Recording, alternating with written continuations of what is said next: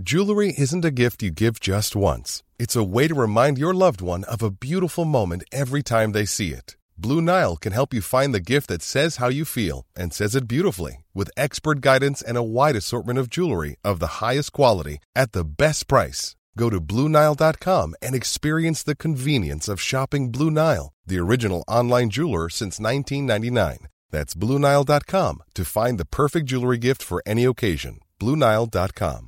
Hey, I'm Ryan Reynolds. At Mint Mobile, we like to do the opposite of what Big Wireless does. They charge you a lot, we charge you a little. So naturally, when they announced they'd be raising their prices due to inflation, we decided to deflate our prices due to not hating you. That's right. We're cutting the price of Mint Unlimited from $30 a month to just $15 a month. Give it a try at mintmobile.com slash switch. $45 upfront for three months plus taxes and fees. Promote for new customers for limited time. Unlimited more than 40 gigabytes per month. Slows. Full terms at mintmobile.com.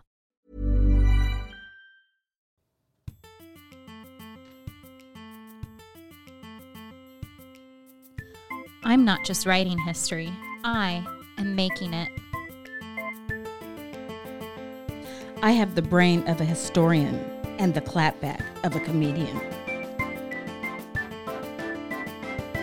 You better come with sources because I always check footnotes.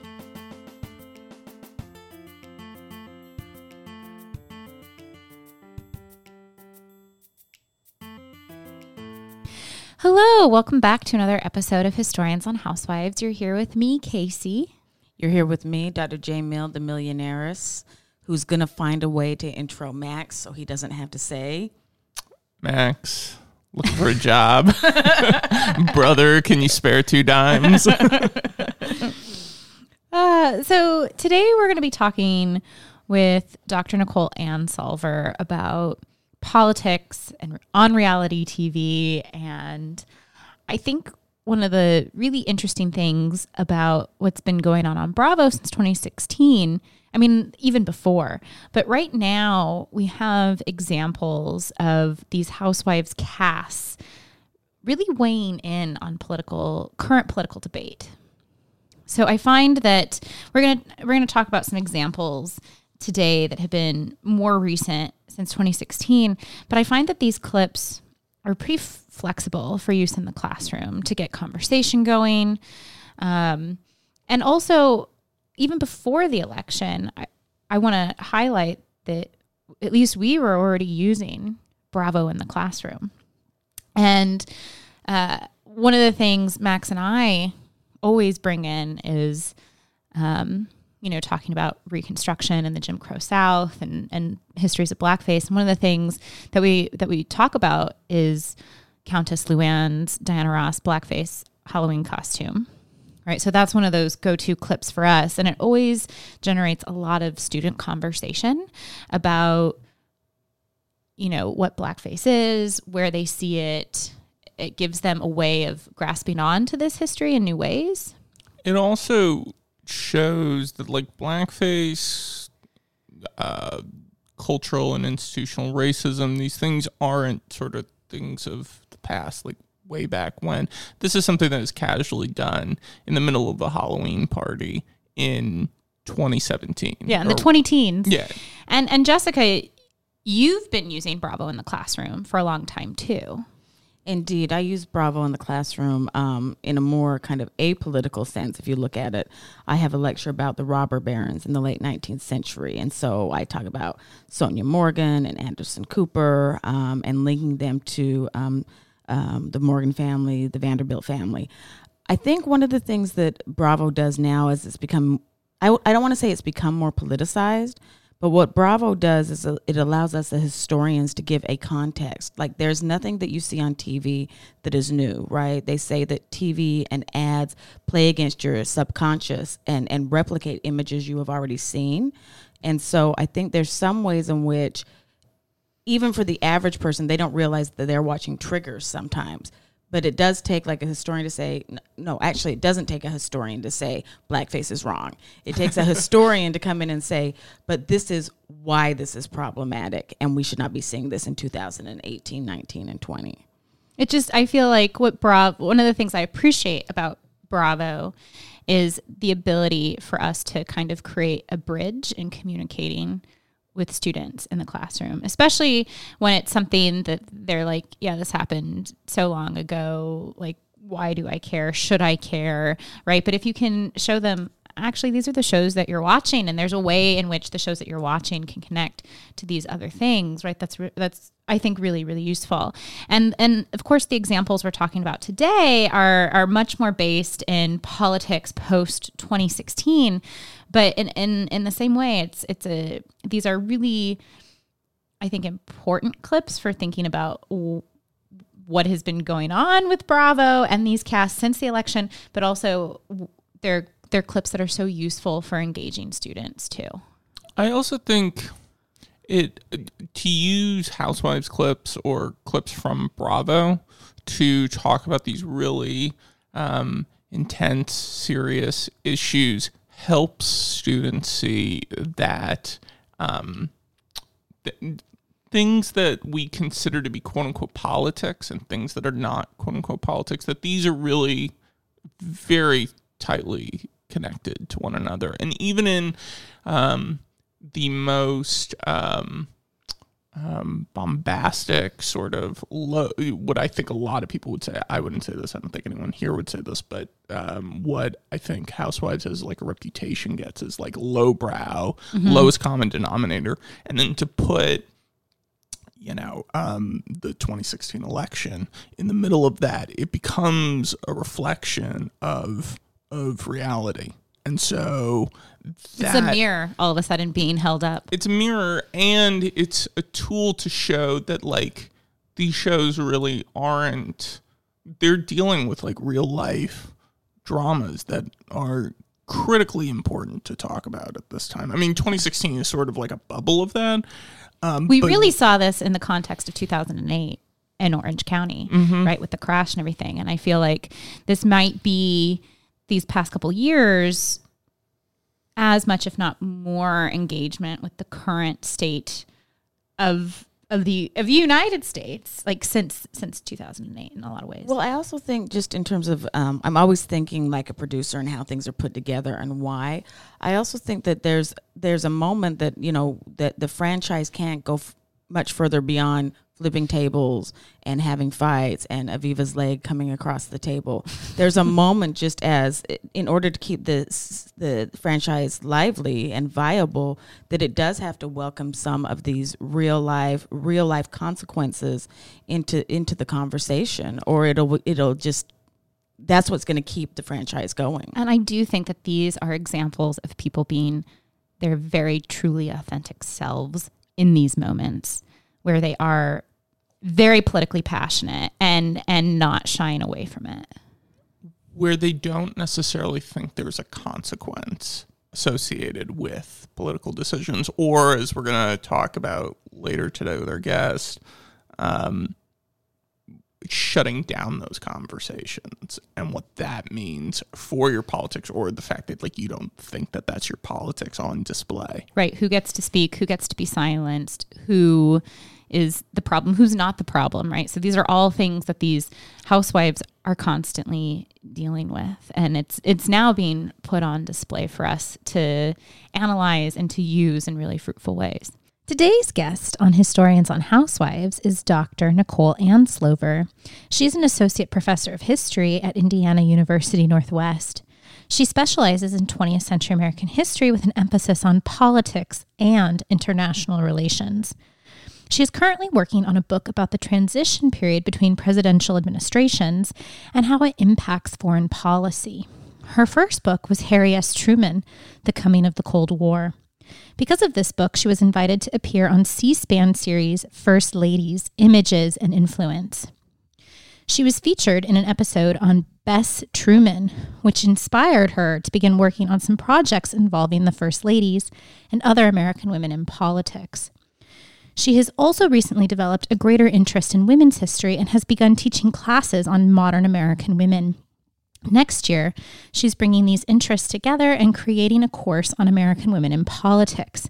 As an avid housewives fan and scholar, she tends to look at the women through a political lens. So, with that, let's welcome Dr. Nicole Anslover. Hello, welcome. Hi, thanks for having me. I'm happy to be here. Mm-hmm. We're happy to have you. Nicole, would you like to share your housewife's tagline with us? I would love to. It's don't try to fool me. I'm a historian and I know how to dig up the facts. Oh, that's really good. Like that one. I really like that one. The studio here collectively just started nodding. All three of us. I'm very but we can give you we can give you a round of applause so you think we have a real studio. Love it. So, how did you get into the Housewives and Bravo viewing more broadly? What shows do you watch? How do they shape your life as a Bravo demic? That's a great question. Um, I started watching Bravo and the Housewives when I was in graduate school, which we all know can at times be a very dark place. And I would turn on Bravo and feel better about myself sometimes, depending on what I was watching. Um, I've been watching OC from the beginning, and I've watched every Housewives franchise since. I will say that Top Chef is actually my very, very favorite Bravo show.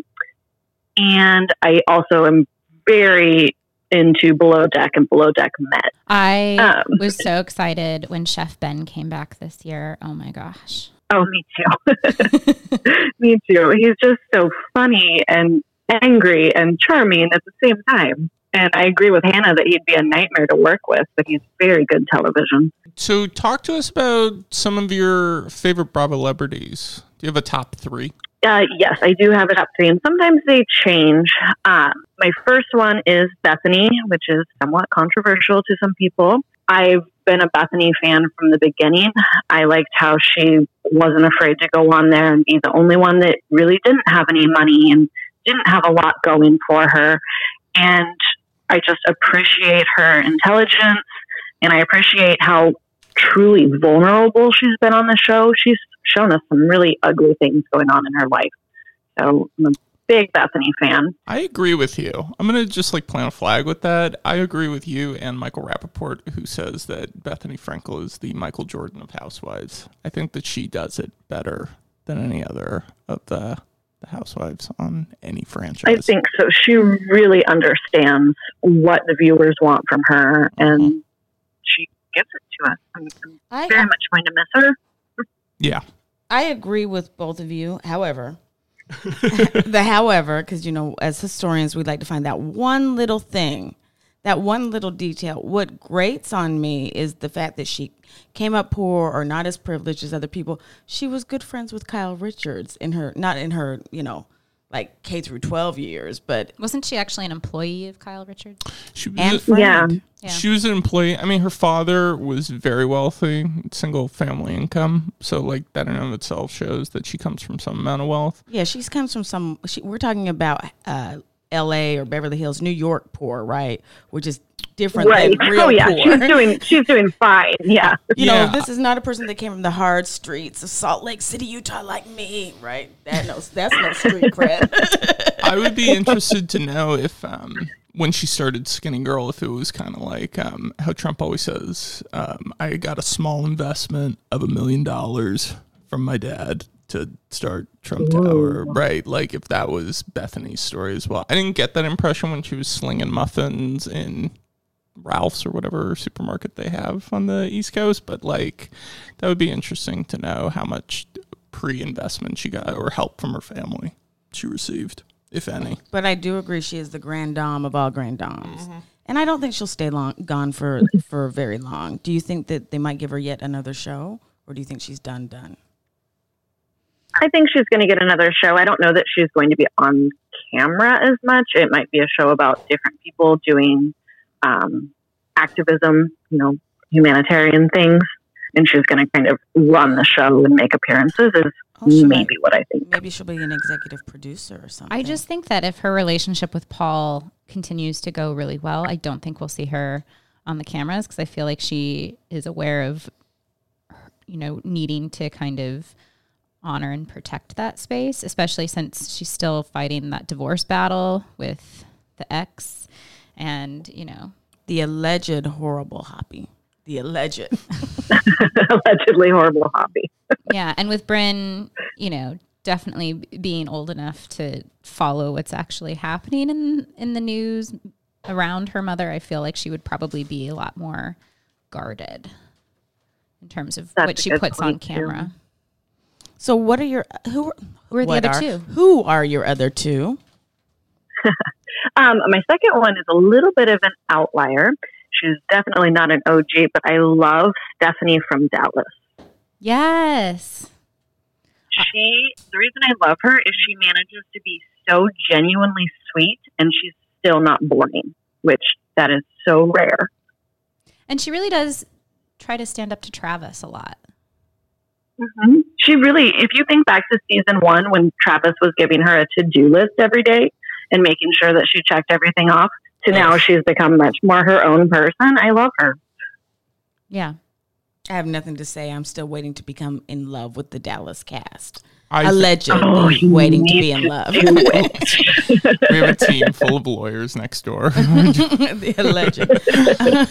um, yeah, I think Stephanie has a great sense of humor. Like I find her genuinely funny on the show, and her podcast with um, who's the other housewife? Brandi? Brandi is has a great title. BS. Wait, she's doing. Is this Oh, podcast right. with Brandi Glanville or a different Brandi? Brandi, Brandi- from Dallas. Oh, okay. She I was a had Dallas this- Cowboys cheerleader. The Okay, redhead. I had this just vision of that, just that not going well. Oh, wow. that would be a real juxtaposition with Brandi Glanville and Stephanie. Brandi Glanville, Stephanie, call me. Let's make this happen. And your number three? Uh, my number three is actually Padma from Top Chef. She is, again, I guess what I really love in a housewife, not all the time, but is intelligence and strength. And Padma is not afraid to show that she always knows what she's talking about. And she can also be super shady. Like if Padma wanted to be on Housewives, she could. And she would traumatize a lot of those women, I think. I like that third choice. That's great. yeah, I think that's great too. Like I, I, I don't watch Top Chef that much, so I don't have much of an opinion. But Oh. I always think Padma is like on point. If My we friend- watched Top Chef, we would never stop eating when it was on. Well, you know what I mean? that's Like we have to we have to strike that balance. But I've said this before. I watch things like Top Chef, Top Chef and um, Sunday's Best on BET because I like to learn how to level criticism. There's a particular kind of way. Sometimes Gordon has it great, sometimes he doesn't. But there's also this like endearing quality when they do have to let someone go. So, you know, you could have said anyone from Top Chef and I would have said great. But Padma is a, a really great choice. So, Nicole, we have your Bravo celebrities. Tell us a little bit about how watching The Real Housewives and other Bravo shows can help people understand your research. Well, what I focus on is modern American politics, which is a really broad topic. But I didn't used to really feel like Bravo connected to my work at all. I saw it simply as kind of this mindless pleasure, um, you know, entertainment I didn't really have to think about. But I think as I've grown as a scholar and as these shows have developed too, and we've gotten to know the people on them more, I start to see connections because when I study politics, I'm always thinking about the emotions involved, whether it's whether people are voting based on their emotions, or I study the presidents a lot. And so, how much of being a good president goes into your emotions and how much they run you. And I think we can all agree that all of the housewives are very emotional people. So I love watching how they have started to kind of grapple with political issues or how the real world might actually affect them. And then that to me kind of informs how I'm looking at politics. And do other people grapple with these personal issues when they're deciding who to vote for? Or do politicians themselves kind of have these emotional outbursts that then we all have to deal with? So I've, I've done some very tran traditional work with just the presidents and international relations. And so now I'm moving into not only emotions, but also bringing women into the story more. And so that essentially allows me to look at Bravo a little bit more like, oh, this could be an interesting case study of actual people. Now, Nicole, you've actually been on television yourself too, because you've been on C-SPAN. So, can you tell us a bit about your? Which is that's so celebrity for scholars, right? I know. So I get, It I was get so excited to see academics on C-SPAN. Oh, I get excited to see academics anywhere. It I is mean, such it's a true. It's true. So, can you talk to us about what your C-SPAN experience has been like? I will. And let me just first say, since we're all very, you know, scholars and excited about this sort of thing, it is the only time in my life where anyone sent a car to the airport for me, and then I had professional glam. Whoa, Wow. that's really cool. It was pretty cool. Um, so I was on C-SPAN. They were doing a series called First Ladies Imi- Influence and Image. And so they were having a 90 minute episode for every First Lady. And I had, my book on Harry Truman had recently come out. And so they contacted me to do the episode about his wife, Bess Truman. So I was on the show to speak about how Bess was different as a first lady, uh, what her character was like, what people liked about her, all of these sorts of things. And it was live television, so granted it's C-SPAN, but that's still way more people than are usually listening to me talk. So it was really exciting. And then at the end of the show, we did a question and answer where people could call in or they could tweet questions at me and we would select some of those to read. So it was an interesting way to interact with members of the public that I generally don't get to. Usually I'm speaking to my students or to other academics. So it was really interesting to hear other people's thoughts. Cool. Your experience is so much uh, more elevated and refined than my C-SPAN experience. They called you. They Ooh, sent a happened? car. You had makeup. I love it. Um, uh, there were a couple of historians on a conference panel at the Association of um, African American Life and History. There were a few of us, and we were doing a panel on um, Harriet Tubman being on the $20 bill. I say this only to say that we walked in and there was a paper on our podium that said, We will be taping this episode for C SPAN. Please give us your permission. And P.S., we're going live in a second. So all of us were wow. discombobulated, right? You're going to be on C SPAN. Do we have our lips on? Are we camera ready? Of course, these scholars um, stay camera ready. Tiffany Gill, Daina Ramey Berry, LaShawn Harris, Deborah Gray White, always camera ready. Catherine Clinton, always camera ready. I say this because we were all betwixt and between ourselves. And the minute they said, we're recording, suddenly we all were alert. One, two, three camera ready. But I want a car to be sent for me. So maybe I need to start following you around, Nicole. Um, I'm not going to write about Harry Truman, but Pick me up. pick me up. So let's Yeah. talk about let's talk about Harry Truman. So the first book you wrote was uh, looked at President Harry S. Truman and Cold War policy. How did your interest in women's history come about after this book, and how are you merging these interests for your new course on um, American women in politics? And finally, because we are go- going into 2020, how does the women's suffrage centennial shape this course? You can answer Great all or none, all or none of that question. I will answer all of it. Um, actually, how I started talking more about women's history, because, you know, very unfortunately, as a scholar who studies mainly the presidency, I haven't always had the opportunity to talk a lot about women. And that was something that was, for me, kind of missing. And so it was actually because of the C SPAN episode that I got more into it once I had spoken about Bess Truman. So people started reaching out to me once I had spoken about Bess Truman and asking me questions about other first ladies in general. And then as 2016 happened, uh, I would get requests from the media to compare Melania Trump to Bess Truman Oh which my. to me was very interesting. Yeah. So I started doing that, and then I started thinking more about there are a lot of ways that I can bring women more into my research and that I can start teaching more about women too. So again, I guess I have to credit C-SPAN a little bit with kind of setting me on that path towards looking at the first ladies and then broad, more broadly at women in every aspect of politics. So all of those things will come together in my class that I'm going to teach in the fall on American women in politics. I'm very excited for this class.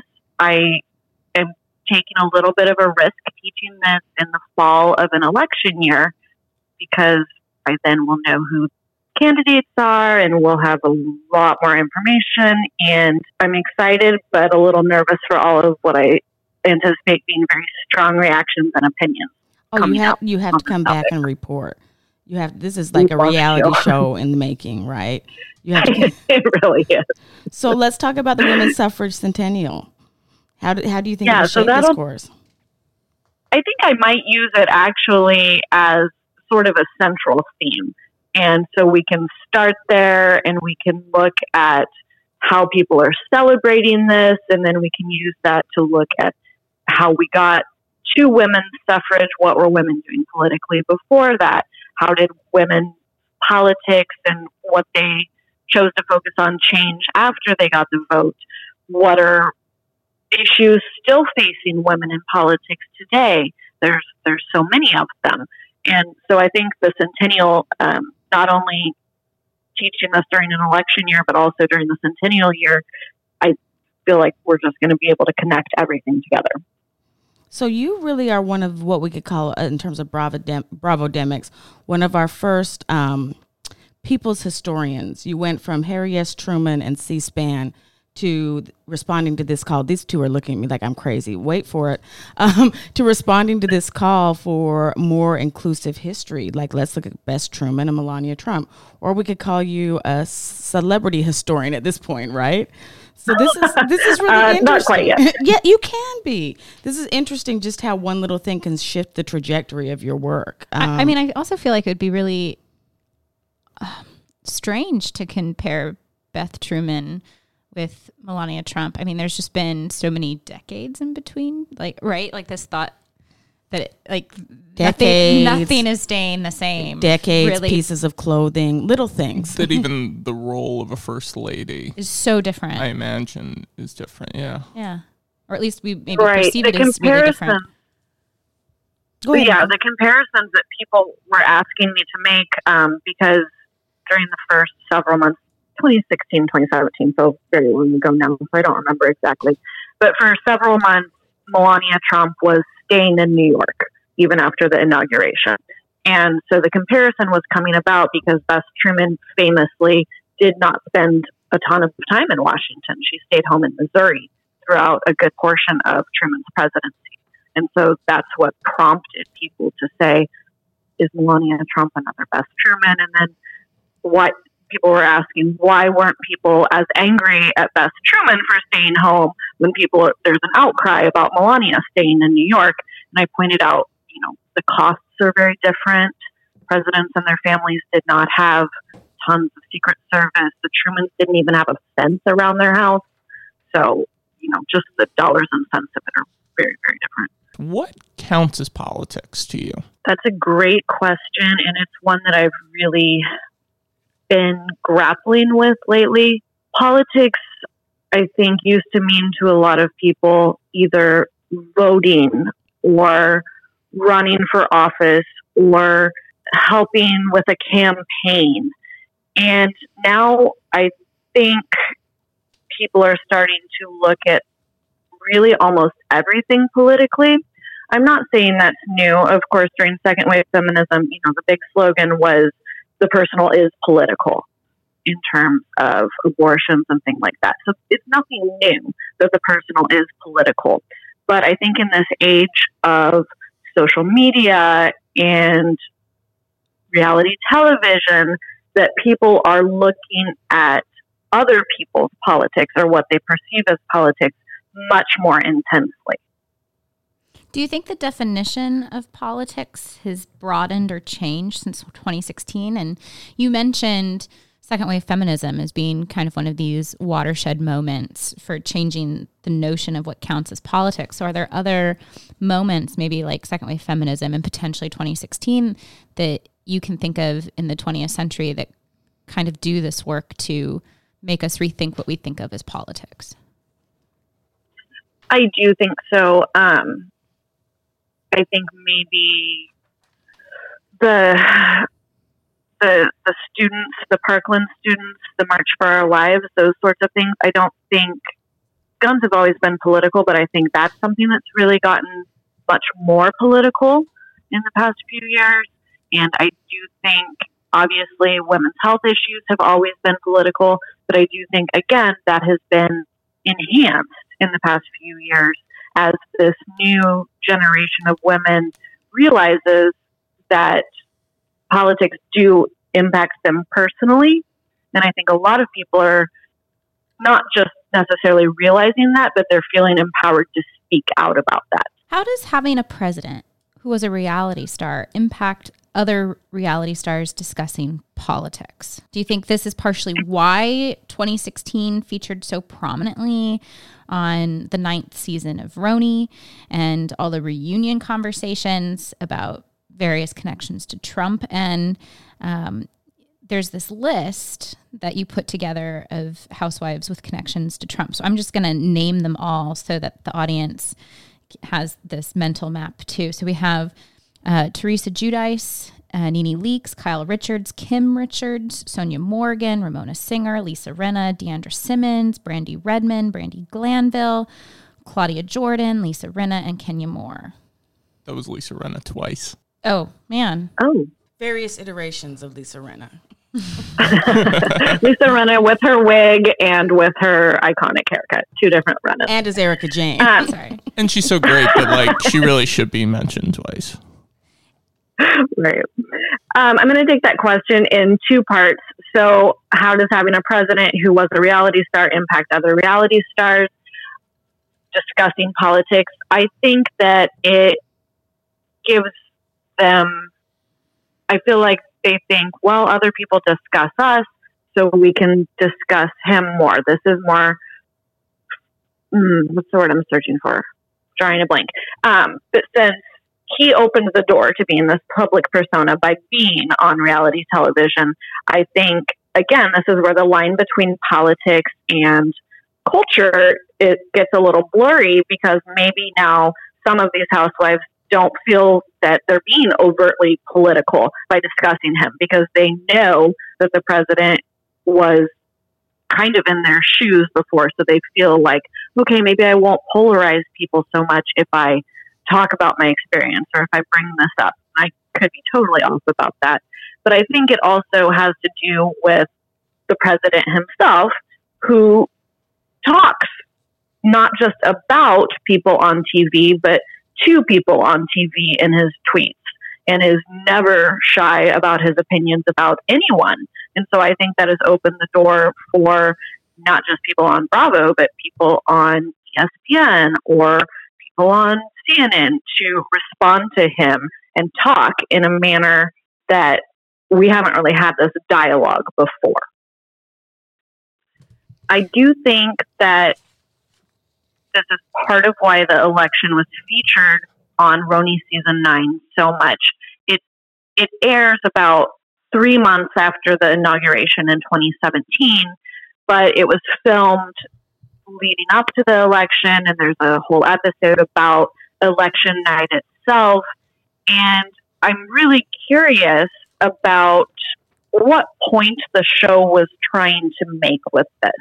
If they were trying to make a point that look, these women are impacted by politics also.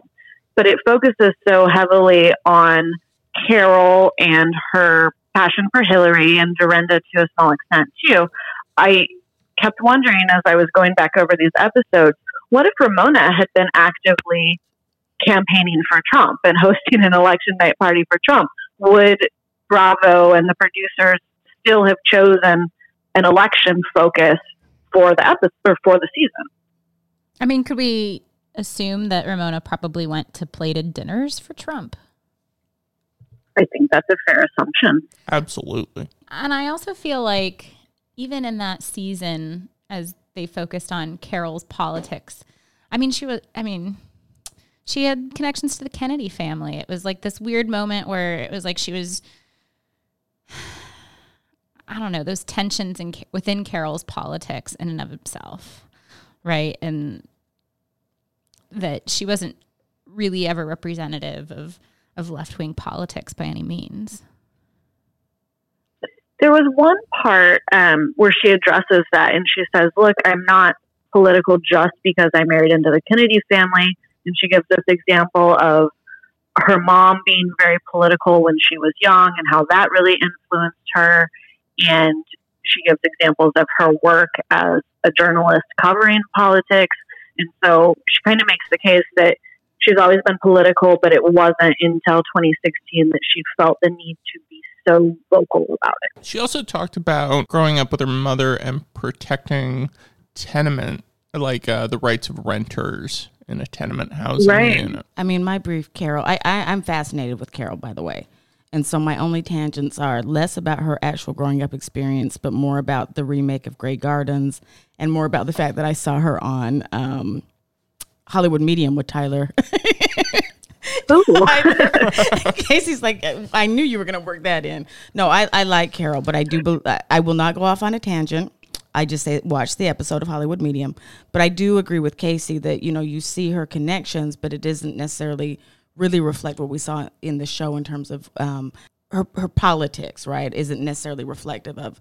That I mean, I connection think all her the time. politics are very Clintonian. Mm-hmm. Very Very what? Clintonian. Oh, yes, certainly. Or like a new Democrat. Yeah. Yeah. So going on this theme further, I think it's safe to say that Lisa Rinna and Harry Hamlin did not support Donald Trump in the 2016 election, even though, you know, they've run into him through celebrity circles in the in the past. And so That's probably why. So we we really do have to talk about Lisa Rinna's dinner that she hosted for the ladies on this last season of Beverly Hills, and her mom Lois was in attendance. If you were at 15, you would tell your best friend or you would tell your parents. Camille, not necessarily, absolutely I do not agree. I was attacked when I was in seventh grade. And I have never spoken about it until recently because of the Me Too movement. So I believe her. I'm a victim too. Did you come out and tell people? I told my boyfriend, I told my mother, I told my therapist, I told people. Well, I so didn't did this hold woman. on to it for woman did- 30 What this woman did. years. She did the same thing. She told her husband, she told her therapist. But she told her husband years after. It doesn't make sense. Do you not believe her, though? Do you not believe this woman? We don't know if for sure it happened or not. Camille, because it's a he but- said, Camille, she said. do you want- do you this want- pisses me off. You I don't think women should be heard? Women should be heard. Do you not believe her for getting up in front of the f***ing world and telling this story? and not getting anything out of it. If anything, Nothing. it's the Do you not believe thing her? that ever happened to her. Camille, she's a doctor. Do you believe that all doctors are right? Do you believe because somebody holds a PhD that they're correct? Um, I not but necessarily, she's but, she's saying- been attacked. Yes, But Camille, how would you feel right now if I said to you, I don't believe you? That's I'm your prerogative. This woman has some serious allegations, and I feel bad for what him and his family are going through. But the fact that you actually have had this experience, I would think you would be more empathetic to this woman. I am very empathetic to women that have had this. Okay, but so- I've also been accused of things that I've never done.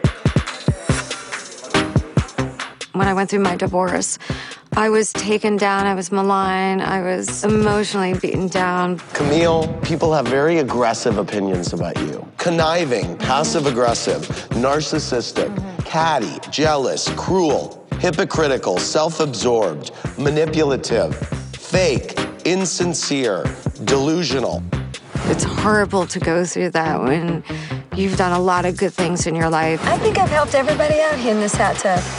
I have this Jesus complex, I think. I empathize with what Brett Kavanaugh is going through. I've been in that position. So I'm really impassioned about this, and I know what it feels like to be wrongfully accused and humiliated all over the world, the country, the world for lies. Camille comparing herself to Brett Kavanaugh is weird. I'm sorry. I mean, I know she has the up sense of herself, but it isn't about you, Camille. This is about a much bigger thing. He's gonna be a judge on our court for the rest of his life, and that is a very big thing. What are your thoughts about the fight that took place here at this dinner? What did this clip say about the battle over the nomination of Brett Kavanaugh to the Supreme Court, the hashtag Me Too movement, the political difference between white women, uh, sorry, the political differences between white women, sexual violence, and the power of white men. And, you know, this Brett Kavanaugh case just kind of keeps resurfacing, right? So, in a lot of ways, I feel like Lisa Rinna's dinner argument she had with Camille just cannot stop being really relevant in this particular. Right, I agree. Yeah, um, so it, it's very interesting that we're talking about Kavanaugh yet now, almost a year later, and all of these new stories are coming out. So this is still, like you said, so very relevant. My my main thought about the argument at the dinner is this is what I'm talking about when I'm saying people are now starting to really come to terms with how much politics impacts them personally. This is the Kavanaugh hearing is so different. There, with the exception of Clarence Thomas, people don't usually pay that much attention to Supreme Court justice confirmation hearings, right? Um, and so Kavanaugh was something that so many people in this country felt strongly about. And these women on Beverly Hills, I think, in particular, Beverly Hills, they have really shied away from being political or talking about politics. And this was a case where some of them, Rinna mainly, felt so passionate that she felt the need to talk about it. And Camille obviously felt passionately for a very different reason. And Rinna seemed to not just, sometimes, you know, Rinna is being a soap opera actress and being dramatic just for show. But in this scene, it really looked to me like Rinna was shocked and hurt that Camille, as a victim, was siding with Kavanaugh over Dr. Blasey Ford. And I think it showed some real human emotions reacting to something that was so political, and that's something that we absolutely hadn't seen on Beverly Hills before. So it really resonated with me. Well, and one of the things that really struck me about Rinna's position too is that she was really calling out that this is an appointment for life, right? That the stakes are really high, and the fact that she is this, you know, Bravo celebrity bringing up more I guess, serious takes on the long term impact, I, I thought was kind of a really like whoa moment in reality TV history in terms of the housewives, but also if we if we think back to the protests happening over the nomination, we also saw right this huge, huge, huge contingency of white women supporting Brett Kavanaugh and Donald Trump, and you know really split white women especially down the middle where you where you were almost like it's 50-50 like i don't know if they're going to be kavanaugh trump or if they're going to be for hashtag me too and and you know for not appointing someone with this this past to the court. I think what is also interesting if we can talk about uh, Rinna as prophetic even right? She said it's an appointment for life. And now, just like Nicole brought up, just like we've seen this past weekend, these stories are starting to come out, right? Just because he was appointed doesn't mean that the stories have disappeared, nor does it mean that um, the the survivors have you know moved on. I mean, this is what it means to be, you know, a lifetime appointment. There should be an ethical, um, there should be a morality clause for for judges. Oh, right, there is, but he was appointed hmm. anyway. right. That's a really good point. And I think one of the other things that's really striking about this scene is Kyle butting in towards the end to say, My mom never, she told me never to talk about politics or sex at the dinner table. And that is so retro to me. I think that's a feeling that people had up until several years ago, but now it is becoming so much more common to hear people talk about these things and for Kyle to kind of step in and try to not allow women to have this conversation about the treatment of other women and sexual assault really spoke a lot about the mentality of, I think, a lot of these white women that you're talking about. And Kyle really highlights that. Like, let's not talk about this. This is unpleasant. Let, let's just eat our dinner. Yeah, it was very politics of respectability coming to the forefront. I'm getting the look, and I was like, "Oh, it's my turn to ask."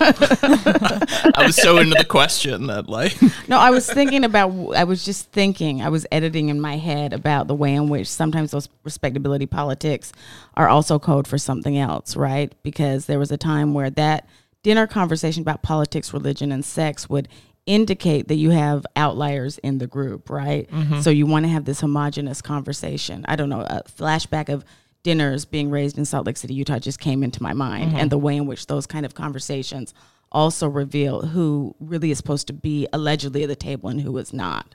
I, I also took Kyle's interjection in that very retro way, as you point out, Nicole, as her trying to put forth this almost like, I don't know, middling line for the cameras, oh, yeah. right? Because clearly mm-hmm. I felt like she, I feel like if you really got inside Kyle, she was on Camille's side, right? I feel like she was. Oh, on the, really? I think she was on the Brett Kavanaugh side, right? Because she really wasn't coming I kind of to Rinna's too. defense, right? And I think that her mo in that moment was just to stay silent and kind of let it play out until she could say like, "Oh, we don't talk about this at the table," right? And then and then she's a winner for everybody right? Because she didn't actually have to dip her toe in. See, this is when you needed a scholar at the table because a, a, a, professor would come in and say, "I really appreciate all these points of view, and I think that we have come, we will never have a resolution." But hasn't this been an important dialogue versus shut it down for the cameras? Mm-hmm. Right. Yeah, that is a big distinction. That's really interesting. Now I'm going to watch Kyle differently because I did not get that take from it, but the more oh, I think about it, I well, because then she went down the stairs and she was like comforting Camille. This is when Camille asks her to be a bridesmaid in the wedding, you know, and it's so it's this moment where Kyle, I think, really is cognizant of the fact that they are being filmed. Yes. And how they're going to be perceived. Yeah, it's definitely being on brand. I sort of took that comment in the like in the sense of having a very um, conservative view about politics. Not conservative as like the movement, but conservative in the sense that like politics is not something that you act on every day. It happens, you know, every no four years in November, and that's it. Well, because if you think about it, Dorit was much more incensed the way that mm-hmm. Lisa Rinna was, right? Yes. And and so Dorit was, um, I mean, her facial expressions in that clip alone were just a lot, you know. And I feel like Kyle's silence in a lot of ways was speaking um, just as voluminous as if she had actually said more than what she said. Right. And I think honestly, that small clip is the most emotion, maybe not emotion, but the most interesting we've ever seen Teddy be because Teddy was really coming to Rinna's defense and seemed really kind of disgusted with what Camille was saying. And we don't usually get Teddy doing that much other than siding with Kyle. So that was interesting to me too that Teddy felt strongly enough to speak up about it.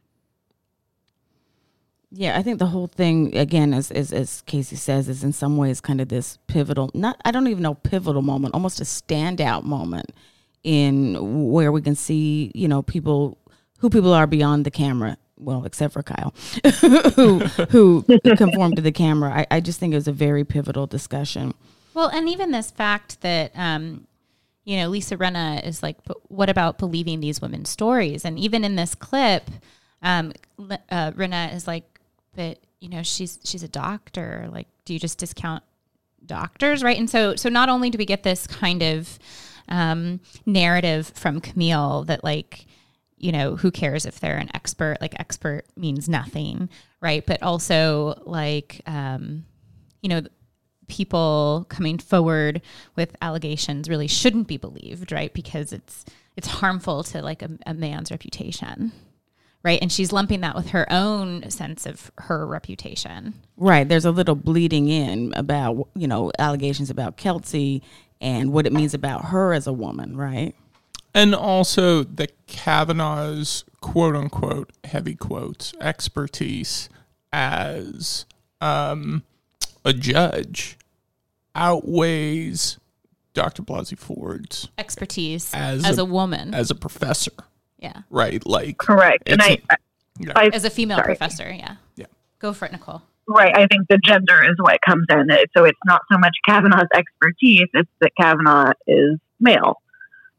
And I think Camille, I think Camille really kind of lays out the problem with a lot of women's viewpoints on this because so many women have been sexually assaulted in some way. And Camille says that she too has been a victim and that why she doesn't believe Dr. Ford is because she did not react in the same way that Camille did.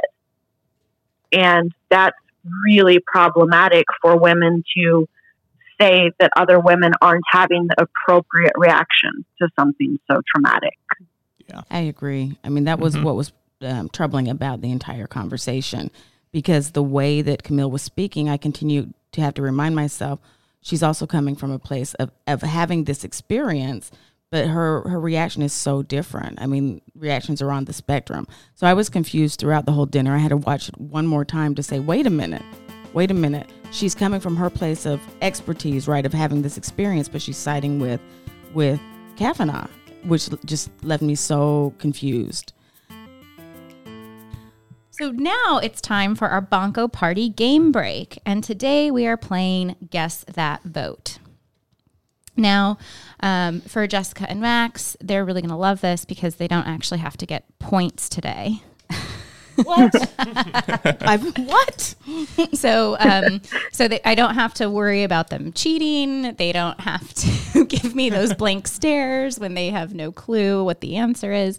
Um, and so today, instead, what I'm looking for, I'm going to throw out names of housewives, and I would like the three of you to come to some sort of consensus about how you think they voted in 2016. Cool. I'm with good. it, man. Okay, so our first, and again, you guys can disagree, but like we can't move on until you have convinced each other that you're in agreement. Okay, so the first name, Okay. Vicki Gunvalson. Oh, Trump. Trump. Without question, Trump. That was so easy. Yeah, that is n- not much debate here. Would she have still voted that way if she wasn't with Steve Lodge? Yes. Yes. Oh, yeah.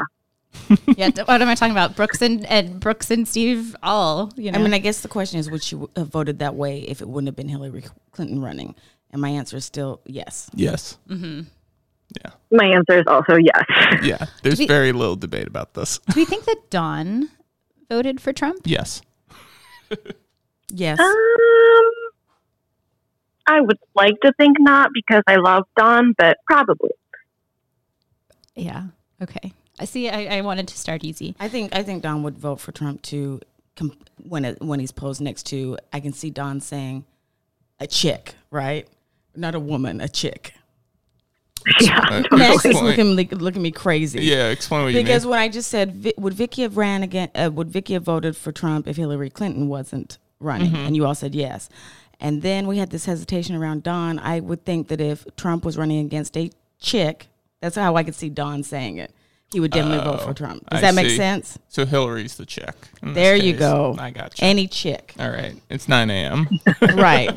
I and I want to do. I want to say I did select these people very randomly. I tried to do different franchises. So let's keep it on the West Coast now and talk about Erika Girardi. Ooh. Mm. Hillary. I want to say Hillary. I don't know if her husband would have done Hillary. It would have been a split house. Well, her husband was on the Erin Brockovich case. So I wonder how much of that is about being a lawyer versus like actually caring about environmental protections. Protecting Hmm, that's the a good point. Um, There is the whole issue with her son in law enforcement too. her son is in law enforcement. Um, I think that her brand is very LGBTQ plus friendly. Right. And so to vote against her brand this is a difficult one. This is one that you and I argue about often, actually. Like, what is Erika? Because she keeps her politics very close Yes. to the vest. Yeah. I'll probably say She does. I feel I feel like she voted Hillary largely because of her inclusive audience, the LGBTQ plus. Yeah, I think I agree with you. We're in consensus. We're in consensus. In consensus for different reasons, but in consensus. Okay. Um, moving to Texas, we have LeeAnne Locken.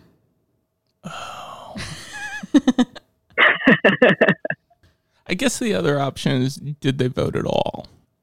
Maybe maybe they went like Jill Stein. I don't know if we. I don't know. I, I would say LeeAnne didn't vote. I was I was leaning that way. LeeAnne might not have voted. Oh, I am putting too much faith in some of these housewives, but I think Hillary for Louis- LeeAnne. Basically, just because she built herself up, she doesn't come from money. She still kind of struggles with that, and I think she might be a feminist. Yeah, I'm leaning. I, I think I agree with you. So, really, right now, the outlier is Jessica. Oh, I'm going to go ahead and conform to the expert on the panel.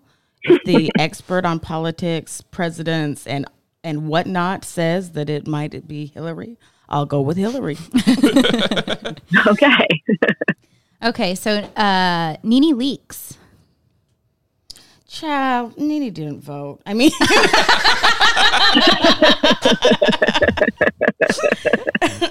she's in the category of some of us, like, if it's not Obama, we're not voting. No, I think Nene would have voted for Hillary, given the option, right? She went to the polls, she would have done Hillary. She wasn't going to do, well, Trump did make her rich, bitch. She is also kind of getting into She some shady rich, land bitch. deals. Yeah, Trump did make her rich, well, that tracks. I don't know. I'm going to go with Allegedly expert. shady land deals. I've just seen tweets on Uh, Twitter where I was like, I was like, it kind of sounds like she's trying to buy up people's land, uh, which was like a little awkward. But I don't. Oh, wasn't she trying to buy Kyle's store or something? Ooh. I don't know about that. Definitely but I do know that she's like deals. bitter with LVP because she was looking to buy one of the locations that became one of Lisa Vanderpump's restaurants, and Lisa was like, "Oh, don't pick it up. that's what I- Like, it's it's totally worthless. It'll be a money pit." You know, like Lisa talked her out of it, and then Lisa ended up turning it into one of her restaurants on that corner there in West Hollywood off Which- Robertson. which restaurant Probably what I was particular? thinking of. I think it was Pump. The fact that you know that solidifies your place in the canon of Bravo. acad- Bravo. Bravo demics. Okay, Nicole, what do you think? Because I'm totally going to cheat and go with whatever you say. I'm really torn on this one, so I was going to cheat and go with the consensus. I guess the question I have is like, does her alleged shady land deals preclude her? Alleged, yeah, alle- Yeah. very alleged. Yeah. alleged. Should be like an asterisk, a footnote. If I can make that into an audio form. Um, uh, does that preclude her from voting for Hillary? I'm going to defer to that. No, I mean, and she- I'm going to cheat here too and say that I think I read somewhere that all of the Atlanta ladies voted for Hillary. oh. Okay, we'll go with that. All right. I was just going to say because she also had her scandal at her comedy show where she clapped back at an audience member, and it Yeah, was it was w- it was horrible. That wasn't a good look. horrible. What happened? Um, I believe it was someone was heckling her, and she said something like the person was getting up to leave. She said that she hoped that I think the Uber or Lyft driver would um, sexually assault this fan on their way home. Whoa. Yeah, Casey made it sound much more Yeah. clear and clean. She said rape, yeah. Okay. and there was a big clap back. And was this when she was opening for Wendy Williams, or was this a different show? I don't know if she was opening for Wendy Williams, but it was her comedy tour. And I feel like it paused the comedy tour for a bit. And I want to say that might have been her San Francisco show. She was opening for Xscape. That's what happened, wasn't it? Well, I think Oh, Xscape, oh, I think Xscape brought her on after that, and but it was like this whole conversation about you know you got to you know recover from from that scandal. Point being, I, as much as we'll say Hillary because Nicole brought that background information, I'm still with my original point. Child, I'm not gonna vote. yeah, that's very possible too. Yes. For the sake of the game, we will register Hillary as the name. Dolores Catania. Leaning on I my feel like she- Go ahead, I'm going with Trump just because she's really into Teresa and Teresa's really into Trump. yeah. I was wondering what we do with all of her work for battered and abused women. Because that's kind of her mission. So that's kind of that curveball that you get with Dolores Catania. well, as we know, from and the- having been all- kind of in a lot of ways not quite a single parent but definitely like having to parent through a very tumultuous broken household and all that kind of stuff Allegedly broken household. I'm really careful today. well i mean her husband you know walked out on her with another woman and then like spent all his money on i think a yacht or something like that and just kind of mm-hmm. took off they've had a really interesting relationship What if, you know, how after 2016, a lot of people lied and didn't admit that they were voting for Trump? I think Dolores might have done the opposite in her friend circle and lied and told Teresa and the others that she voted for Trump, but secretly voted for Hillary. i like that I like I that. really See? like I like that. We're gonna go with Hillary then. okay that's Let what the we'll lock record in. show Hillary. Our last one, it's probably maybe as easy as the first. Ramona Singer. Uh, hello, her ex Trump. Her ex was Trump, and she said on multiple Bravo shows that she voted for Trump. So the big question is Does Ramona vote for Trump again in 2020? Yes. Hello, yes, she's still talking about what is Yes. Sonja's man that she ran into. Uh, not Harry. Who was Sonja's longtime? Har- not Harry Dubin. Yes, Harry Dubin. I was thinking Harry. I was thinking Lisa Rinna's husband for a minute. Hello, Ramona's still at, running after Harry, talking about, but we're just friends. I mean, she doesn't have the social cues to move on. So yeah, she's still with Trump.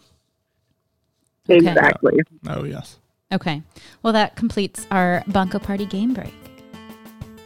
Okay. And we all won, right? Everybody, everybody's a winner today. Everybody's a winner.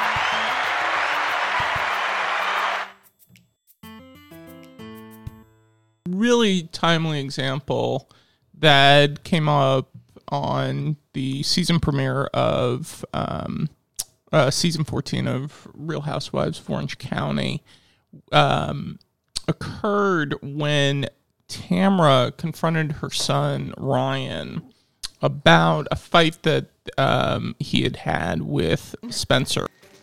I have no idea what you guys are talking about. Ryan's a fanatic Trump supporter, and Spencer's a total opposite. Care. What do you mean you don't care? There's nothing wrong with loving America. I don't mind loving America, but you said you were gonna punch him in the face. You can't be talking to me the way you talk to me. What does that mean? Call me a racist. My brother got offended because I was for building the wall. And just because I said that, he thought that I was racist. Are you? No. Half my family's Mexican. I have other family that's black. And it's like, it's it just doesn't make sense. Listen, I'm not into politics, and I'm not gonna say you should one be, side is. You want to watch some Fox News with me? We can watch some Fox News. What about CNN? Do not say those words to me. Oh, come on. Spencer and Ryan were raised differently. Ryan was in daycare half the time while I was working two jobs. My lights were turned off most of the time. Birthday parties were, let's go to Chuck E. Cheese. And now Ryan sees all the fancy things in life that Spencer has. And I think there might be a little bit of jealousy between the two of them. And I think Ryan's the one that's got to maybe come around. I don't like it when my kids aren't talking. I just think that you should, like, be the older brother and make up with him. Whatever. Grandma. Oh. Where you going? I gotta pick up Ava. No. Frank. You leaving? Yep. Mm, okay. You just got here. Enjoy your meal, Mom. Ryan? I think it's time that you bury the hatchet with Spencer. I don't want that weirdness. Having schedules where my kids can come in and not face each other is not working for me. It's not a big deal. So my- he's, he's more worried about it than I am. Well, he's worried because he, don't- thinks you hate him. Uh, I don't hate the kid. I just, he crossed the line. And he wasn't ready for a repercussion. Am I gonna go kick his ass? No. I'm not stressed about it. But you can talk to him about that. That's the deal. Okay? Okay. So there's a lot to unpack here. What can you say about these exchanges? Also, the exchange in the sixth episode when we get Spencer's take on it too. Oh, so, Oh, so that's it's right. so it's both the the first episode where it's like Ryan talking to Tamara about it, and then if we skip forward a couple episodes, then we have Eddie and Tamara and Spencer talking about it. So, do you want to unpack all of this for us? This, I think, was a tough scene for viewers for a couple different reasons. For a lot of people, I think it was tough because they still don't want any politics on their Bravo. And so for this to be so fully out there in the opening episode of this new season of the longest running franchise, I think took a lot of people aback. And so this also may have been kind of one of those pivotal moments. Hey, we're putting this out there. We can't separate our politics from our entertainment anymore. And then, of course, for a different set of people, I think it was troubling to hear Ryan's views. And Tamra is sort of trying to speak to him and say, Can't you just get along with your brother? And Ryan is so vehement that just because I believe these things does not make me a racist, and that's what he called me. And then he does the sort of thing that you hear people doing, and it's just no, it's no defense at all by saying there are black people in my family, so I can't be racist. And obviously, that's not true. So seeing someone just put that out there can be startling. And then I also think it's important. Um, there's a lot of backstory going on here with horrible things that Ryan has posted on his Instagram and other social media with very problematic comments about wanting to harm trans transgender people and seeming to kind of promote domestic violence. And so I think And wasn't that's wasn't part story. Instagram? Didn't Instagram actually end up blocking Ryan and like disabling his account? He might have Right. done that himself just because of so I think, much outrage. I think but- Instagram yeah. sanctioned him. Oh, okay. Yeah. so you know that's kind of what we're not hearing and so we're seeing the scene and just you know hearing Tamara say well you know maybe you could kind of be nicer to your brother and you could get along. And what we're not hearing is the subtext of it's not just that you support the wall but it's that you're doing all of these other things too that your brother is really having a big problem with. And then Tamara says maybe she and Ryan can watch CNN together. And Ryan says, Don't say those words to me, which, first of all, you have to laugh because those are letters, not words. and so, and then he's just so appalled that she would make such a suggestion. And so I think this scene just kind of slaps the viewer in the face with, wow, we're watching these Orange County women who used to, you know, just be screaming about family vans and not whatnot, and now we're having this debate over Fox News and CNN. And so I, I saw this as just this really big moment. And Ryan doesn't stay for dinner. Then he leaves. And his like grandma's even like, You're leaving. And Eddie is so so like silent and so in the background. So like I am not doing this again. And Eddie does not seem bummed at all. Like, oh, okay, bye, Ryan. Right, Eddie that's hates what's Ryan telling. as much as Simon did. Yeah. right. That's what's telling is Eddie doesn't say a word. Yeah, he is so like, I am a flower on this wall. Like, you know, he's like becomes wallpaper essentially. Like I'm not seen, I'm not heard, except you do see him in this background and he he does seem like he's like, why are we doing this right now? Um the other the other thing about that particular episode that I found so important is that there's been this narrative that oh Orange County went blue in 2016 because you saw you know more votes for Hillary or whatever. But it's really important for people to understand that Orange County is is still very much a conservative stronghold, and I do think that there is a difference between longtime conservatives in Orange County, you know, voting, you know, for Hillary Clinton is is you know very neoliberal versus someone They're not is- voting for me. well versus versus you know voting as for as um, outward of demonstrations of of like racism and sexism and xenophobia right? Like i feel like a lot of people in orange county um, felt like donald trump was maybe too far but their money would still be safe on wall street with hillary clinton. You know what i mean? So to pretend that it was like this transformative blue wave in a lot of ways um, does a lot of work to try to pretend that people like Ryan aren't here anymore, when in fact um, they're all over the place. Not only are they here, they've been giving a voice with this new administration, right? I feel like that um, people were really PC um, under Obama, and that's great, and I thank you for it. Um, but I think that this new administration is is um, well, I'm preaching to the I'm preaching to the converted, right? This new administration is not only given a voice to they they're allowing they're sanctioning um, much much much of this rhetoric that then can become violence, right? Allegedly violence. So, but again, I'm I'm preaching to the converted here. I mean, on the Right. on election night in 2016, like really contextualize um, how this blue wave can be really, really, really um, deceiving here, right? 2016, night of the election, graduate housing at UC Irvine, there were build the wall chants coming out of graduate housing. Wow. Oh. You know what I'm so multiple multiple groups.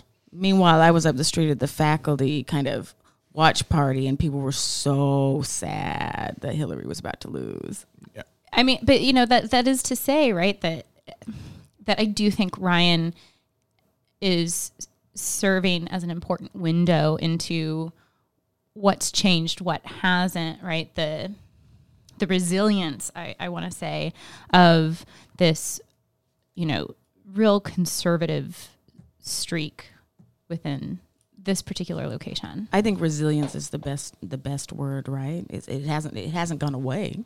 Mm-mm. It's just that right. Ryan, in in some ways, is again, yeah, doing the work for a particular um, group of, we can say voters, citizens, what have you. Can we um now follow up and talk about this follow up episode with Spencer, right? Because Eddie is actually like mixing it up in this one. Like he is like right in the middle of that conversation with Spencer and Tamara about what is going on with Ryan. So do you want to say anything about that? I think maybe we all appreciated Spencer here and agree that Spencer is probably more mature than Tamara and certainly Ryan. And so I thought Spencer was very level headed. He's laying out facts and he's saying, well, this is why I said that. And I don't believe that I'm wrong. And I think his points about, well, Ryan's very closed minded. So, sure, I'm happy to talk to him. He's the one who won't hear any other information. And I thought it was very interesting how calmly Spencer presented himself. And I also just thought it was gross that Tamara is telling her 18 year old that he needs to be the adult and he needs to fix it with Ryan, who is actually an adult. And so she's still trying to search for this middle ground. And in reality, she should be upset that her older son either punched or threatened to punch. I don't remember her younger one instead of putting all of this on Spencer. But I thought Spencer handled the situation really well.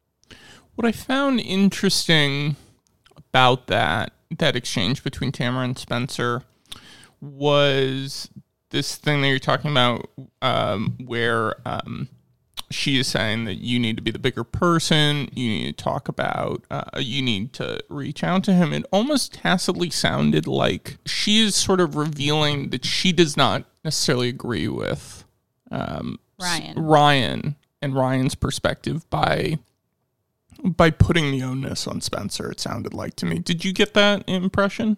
I got the opposite. Oh, really? I got the opposite. You go to your child that can uh, like have not having children, so let me sound like an expert.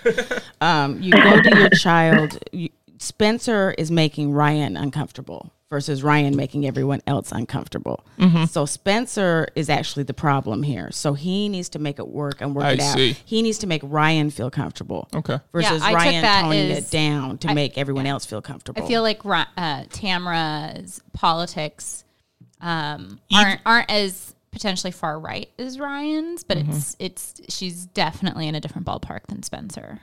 Even though she is saying that Spencer is the more mature person, uh, this whole like the whole I whole mean, I think is she's- trying It's to- all think- about making Ryan feel better, and that's all about building Spencer up, Mm-hmm. but also trying to silence Spencer. This is all about si- Spencer's presence is what's making everyone uncomfortable. At the Except for. Eddie. Eddie's like, Eddie- I'll, I'll talk to this. Kid. Eddie is like, Right. look, look, since since podcasts aren't um aren't um, regulated yet by the broadcast by broadcasting guidelines, Eddie's like, fuck this kid. this is what I got when I married her. I'm just gonna shut up and keep it moving. yeah, point taken. Right. I mean, and to be fair, I yeah. mean, Tamara ended up on Watch What Happens Live right after this episode, um, or within days of this episode, and um, it had come out that Ryan had essentially threatened um, his ex-wife with a bullet, right? In in like some sort Right. of message post, right, where he was holding the bullet in his fingers and he's like, "This one's for you," right? And rather than Tamara, Tamara goes, "Oh well, you know, his ex-wife um, puts a lot of stuff up and then takes it down, so I really have no idea, right?" So in that way, even like Yeah. Tamara is still acting as a defense of Ryan, right? And so I feel like I, I do feel like this was about ways of okay, Spencer, you're young and you're hardworking, but like, can you make it work, right? Like.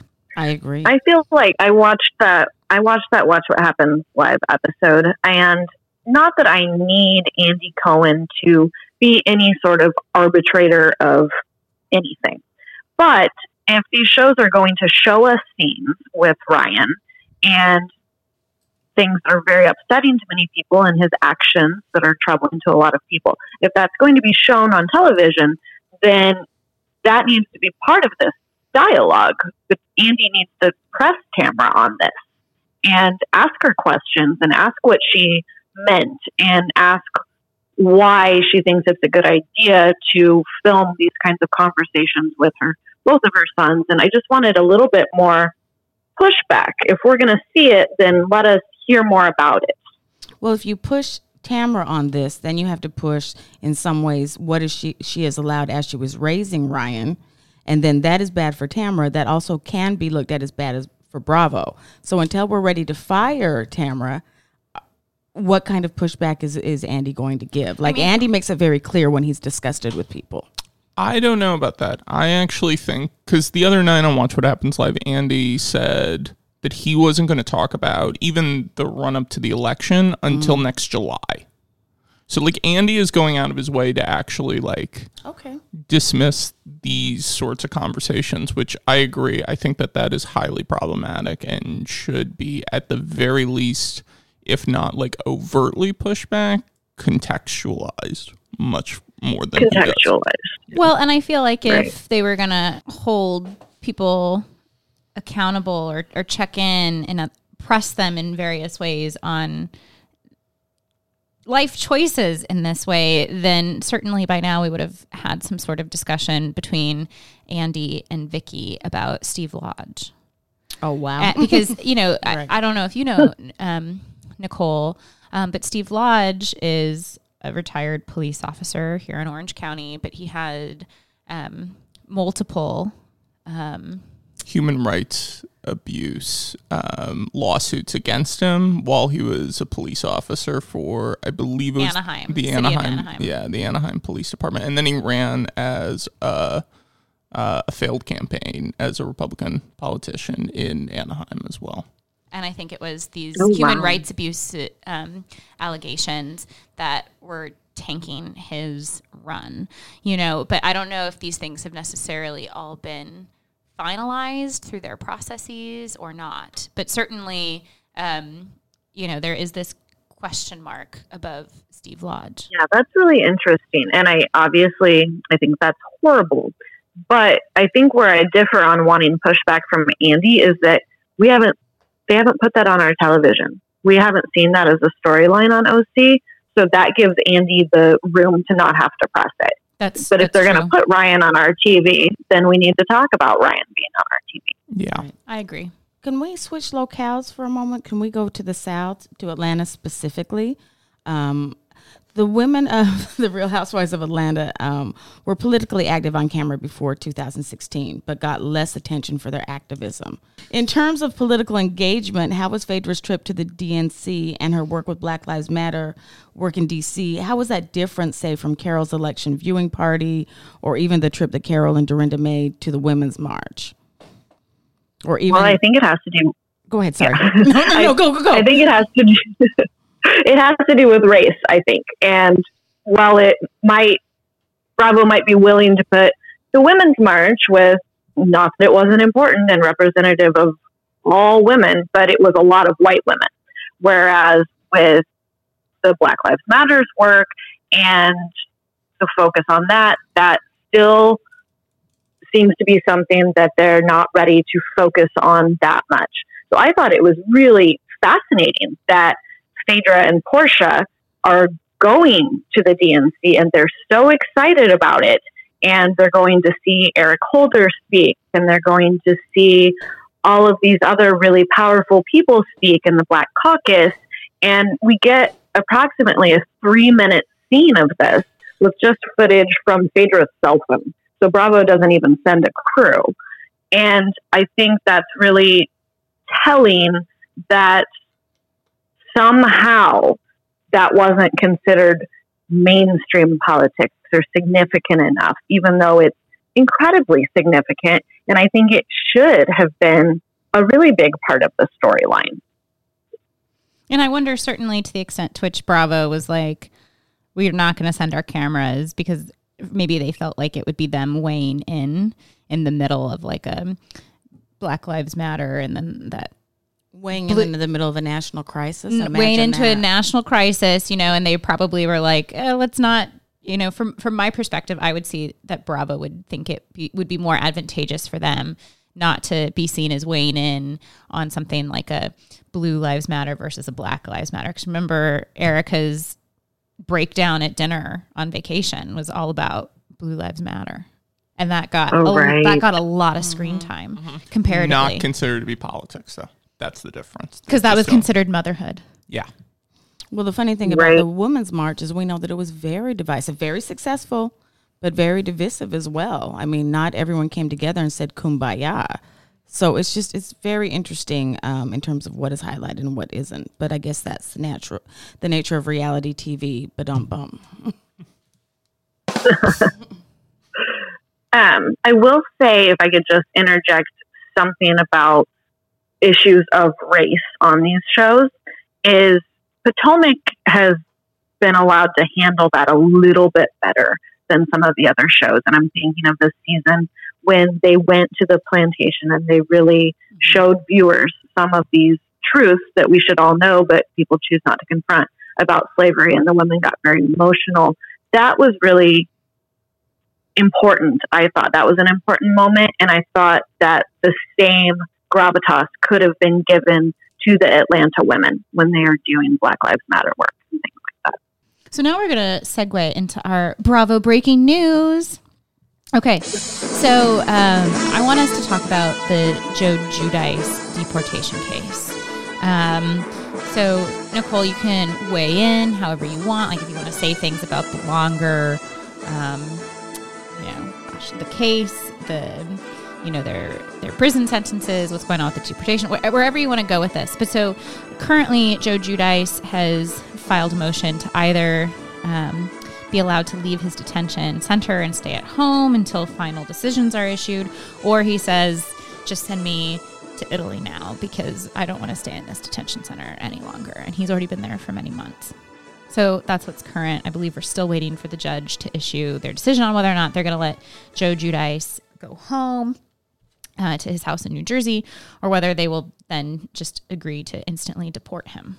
Uh, for me, what the Joe Giudice case highlights most is the hypocrisy that we have when talking about immigration and deportation. I think a lot of the same people that are calling for Joe Giudice to be allowed to stay because of his family are the same people that have been fine, and if not fine, then silent about children being taken from their parents at our borders. And so this is just really this startling example of the blinders that people put on, or not blinders, I guess, but just overt racism in this case, that they're crying for Joe Giudice to be able to stay while at the same time supporting an administration that is doing incredibly awful things to immigrants that don't come from Europe. And immigrants that don't necessarily have a criminal record. I mean, the man and his wife right. have served right. time, ladies and gentlemen. And I didn't, and let me sidebar, I didn't realize that there was actually an option to leave a detention center. I don't think there is. I think he's saying like the detention center is so awful, like let me stay at home. Right. Or if not, just send me away because I've already been at this detention center for months and I was like already in prison the rest for of years. The immigrants, like the rest of the people, that Yeah. the people, right? And I did quotations around the people who are in detention centers. Ugh. Ugh. What do you say, Nicole, as an expert? Because all I have is, uh, Uh, I'm kind of a uh, also. Um, I find it also troubling that Teresa's trying to use her celebrity to make things better and to use her connections to the president to make this better. And that just, again, highlights this really troubling hypocrisy that's going on. And her children, are, or at least the oldest one, what is her name? Gia, um, making these impassioned pleas on Instagram about, you know, my dad needs to be here with his family. And it's just, it is, ugh, it's, this person committed a major, major crime. This person was also here for so long and could have become a citizen and just chose not to. And why, I, sure, I understand that the kids want their dad to stay here, but I feel like it's pressure coming from the family to make these pleas to people, help us get attention, help us have Trump hear what we're saying. And it's just very, um, really kind of highlights a lot of the disparities that are going on around these issues in our country. Yeah, I mean, it's really disgusting to me that um because it is this idea of like, well, I'm going to get mine. It doesn't matter about anybody else's kids or anybody else's parents. I'm going to get mine and that's all that matters. right. This could be a moment where these deport these detention centers are so horrific. It's not just about ju- I call him Juicy. It's not just about Juicy. it's about everyone in these centers. It's not just about him being able to go home. People should be allowed to go home or build a home in this country. Well, and his center is much different from the centers on the border. Hello. The other thing Right. that, that this case, and the, I mean, the longevity of this case brings up for me in a parallel is Thomas Ravenel on Southern Charm. Because, you know, Bravo said that they were going to stop filming with Thomas Ravenel um, because of his um, case that he was going through. But the case is finalized, and rather than having to serve any prison time um, for the things that he did, and he even confessed, yeah, I assaulted the nanny. Yes, they have um, images of where her underwire actually broke and cut her skin. Like, I mean, that's a Ugh. like you know that uh, that takes it takes some effort to break an underwire that way. You know what I mean? And he's like, he's like, yeah, I was like thrusting my stuff at her, right? Like, so he admitted all of this, and the judge was like, okay, you can give me a five hundred dollar fine. So he paid five hundred dollars. He gets no jail time, and so now I'm in this moment where I'm like, well, gosh, the Giudices have always been Ranj, right? Like Ranj doesn't happen without the Giudices. You know, it doesn't matter what they've gone through. Does this open the door for Bravo to bring someone like Thomas Ravenel back on the show because he settled his case? And so, Oh, I and so, really hope not. I'm just I'm just sipping my coffee in lieu of not having tea. Yeah. So this is so this is the thing that nags me constantly at the back of my mind. Not only are the these all, all of these issues around Joe Giudice's case, right? But then what kind of parallels can be drawn in terms of Bravo's relationship to Joe Giudice and Teresa Giudice, but also to someone like Thomas Ravenel. So that's what I have on that. Ooh, I hadn't even considered uh, Thomas coming back on the show. That's so horrifying. And I'm not going to rule it out because you make a good point that that could happen. And I think, again, not that Bravo has any responsibility to be our moral compass, but they do have a responsibility to not highlight these things and turn them into entertainment. Look, we have this kind of serial sexual assaulter, allegedly on the serial part, but we're going to now highlight him and use that for entertainment is just upsetting. And I think I think this is another example of how our discussion of politics in the country has changed. Because now I think, or at least I hope, that a lot of viewers would react with, okay, no, then we're done with Southern Charm. We're not watching this in a different way than people might have reacted 10 years ago. Um, for example, if you watch the early seasons of OC, there are a lot of really homophobic things being said and racial slurs being kind of casually thrown about in a way that we typically don't see in 2019. So I hope in 2019 we have reached a point where we can still enjoy our Bravo, but expect it to just be a little bit better. That's all we can hope for. That's a great way to end. Yeah. Thank you so much for being here with us today, Nicole. And before you go, can you tell people what's next for you? What are you working on, and how can people get in touch with you if they want to learn more about what you what you work on? What's next for me? I'm working on a book right now about the transition period between presidential administrations and how it impacts our foreign policy. And other than that, I'm also starting to do more work on women in politics and do more work about the intersection between popular culture and politics. So I think there's a lot of fun things for me to explore. You know, I'm lucky to be a scholar and have the opportunity to see what I do as fun, and especially when it gives me a chance to watch Bravo and be able to call that work. So that's very exciting. And I am learning to be better at social media. So for right now, people can just contact me via email, which is my full name, Nicole Anslover, all one word, at gmail.com. And Wonderful. Nicole is, um, she's writing a chapter for us in the anthology. Oh, right. So you can find more of my thoughts there. yeah. Excellent. Thank you for tuning in to another episode of Historians on Housewives.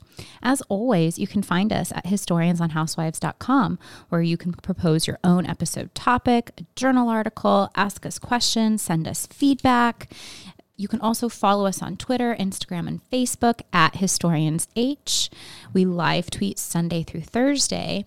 And you can always give us a review of our podcast on Google Play, Spotify, or iTunes. Thank you, Dr. Nicole Anslover. This show is brought to you with the support by Barbara and Mark Spear, Saddleback Community College, Christina Hinkle, Christina Gamberpour, Jed Merlasky, Pete Murray, Cody Baker, Molly Callahan, Dr. Joaquin Galarza, Courtney Crow, Lara Loper, Kim Bettendorf, and Luis Ocio de Dios.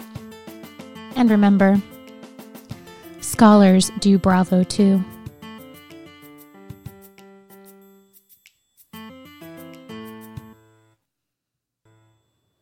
So, can we talk in terms of political engagement? How was Phaedra's tip to the Democrat? La la la la. Take two. Even on a budget, quality is non-negotiable. That's why Quince is the place to score high-end essentials at 50 to 80% less than similar brands. Get your hands on buttery soft cashmere sweaters from just 60 bucks, Italian leather jackets, and so much more. And the best part about Quince, they exclusively partner with factories committed to safe, ethical, and responsible manufacturing. Elevate your style without the elevated price tag with Quince. Go to quince.com slash upgrade for free shipping and 365-day returns. Hold up. What was that? Boring. No flavor. That was as bad as those leftovers you ate all week. Keke Palmer here, and it's time to say hello to something fresh and guilt-free. Hello Fresh. Jazz up dinner with pecan-crusted chicken or garlic butter shrimp scampi. Now that's music to my mouth. Hello Fresh. Let's get this dinner party started. Discover all the delicious possibilities at hellofresh.com. Want to get a chiseled look in the jawline? Sculpt and shape your jawline with added volume from Juvederm Volux XC. Juvederm Volux XC is an injectable gel specifically designed to be robust enough to improve moderate to severe loss of jawline definition. And it is the first and only hyaluronic acid filler approved for the jawline. Add volume to your jawline for a chiseled look with Juvederm Volux XC. For important safety information and to find a licensed specialist, visit juvederm.com. That's J U V E D E R M.com. Not for people with severe allergic reactions, allergies to lidocaine, or the proteins used in Juvederm. Common side effects include injection site redness, swelling, pain, tenderness, firmness, lumps, bumps, bruising, discoloration, or itching. There's a risk of unintentional injection into a blood vessel, which can cause vision abnormalities, blindness, stroke, temporary scabs, or scarring. Talk to a licensed specialist to find out if it's right for you. Visit juvederm.com. That's J U V E D E R M.com.